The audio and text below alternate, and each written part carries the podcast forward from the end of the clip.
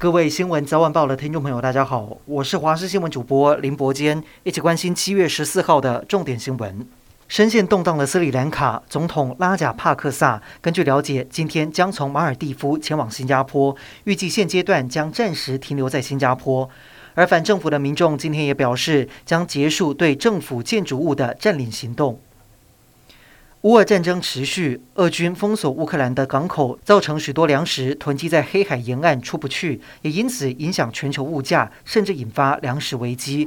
为了解决这个问题，联合国官员和乌克兰、俄罗斯、土耳其的代表开会协商，达成初步共识，预计下周就会签署协议，同意恢复乌克兰粮食出口。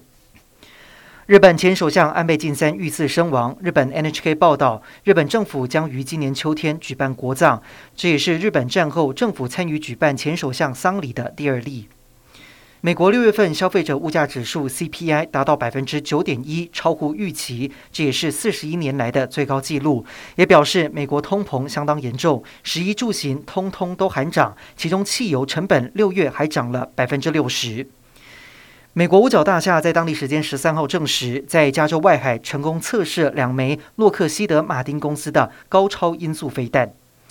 为了吸引更多订阅户，串流平台 Netflix 将与微软合作推出带有广告但是价格较低的订阅方案。不过目前还没有公布这个新方案的订阅价格是多少。正式获得民进党征召参选台北市长的陈时中，今天最后一次以卫福部长身份出席行政院会。行政院长苏贞昌特别感谢陈时中，而陈时中也强调没有落跑的问题。政务官随着长官的任命而来而去，而对于防疫，陈时中也说仍然会挂心，也会关心，也自认这两年来领导防疫成绩有及格，不过分数还是由大家来打。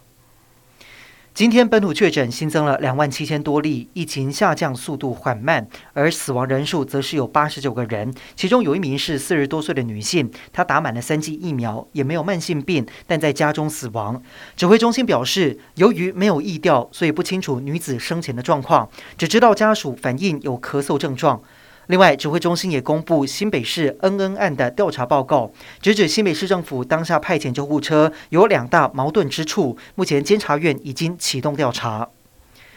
艺人彭恰恰去年爆出二点四亿元的债务，尽管有好朋友，也就是金主林董的协助，他也努力接通告来还债。最近也开始拍八点档，只是庞大的债务还是压得喘不过气。经纪人证实，因为债务人去强制执行，导致彭恰恰住在台北市信义区的房子也遭到了查封，目前只能够借住在朋友家。歌手朱丽静在七月三号如患李癌而离世家属为她举行追思会十四号还有十五号开放艺人朋友前往吊念。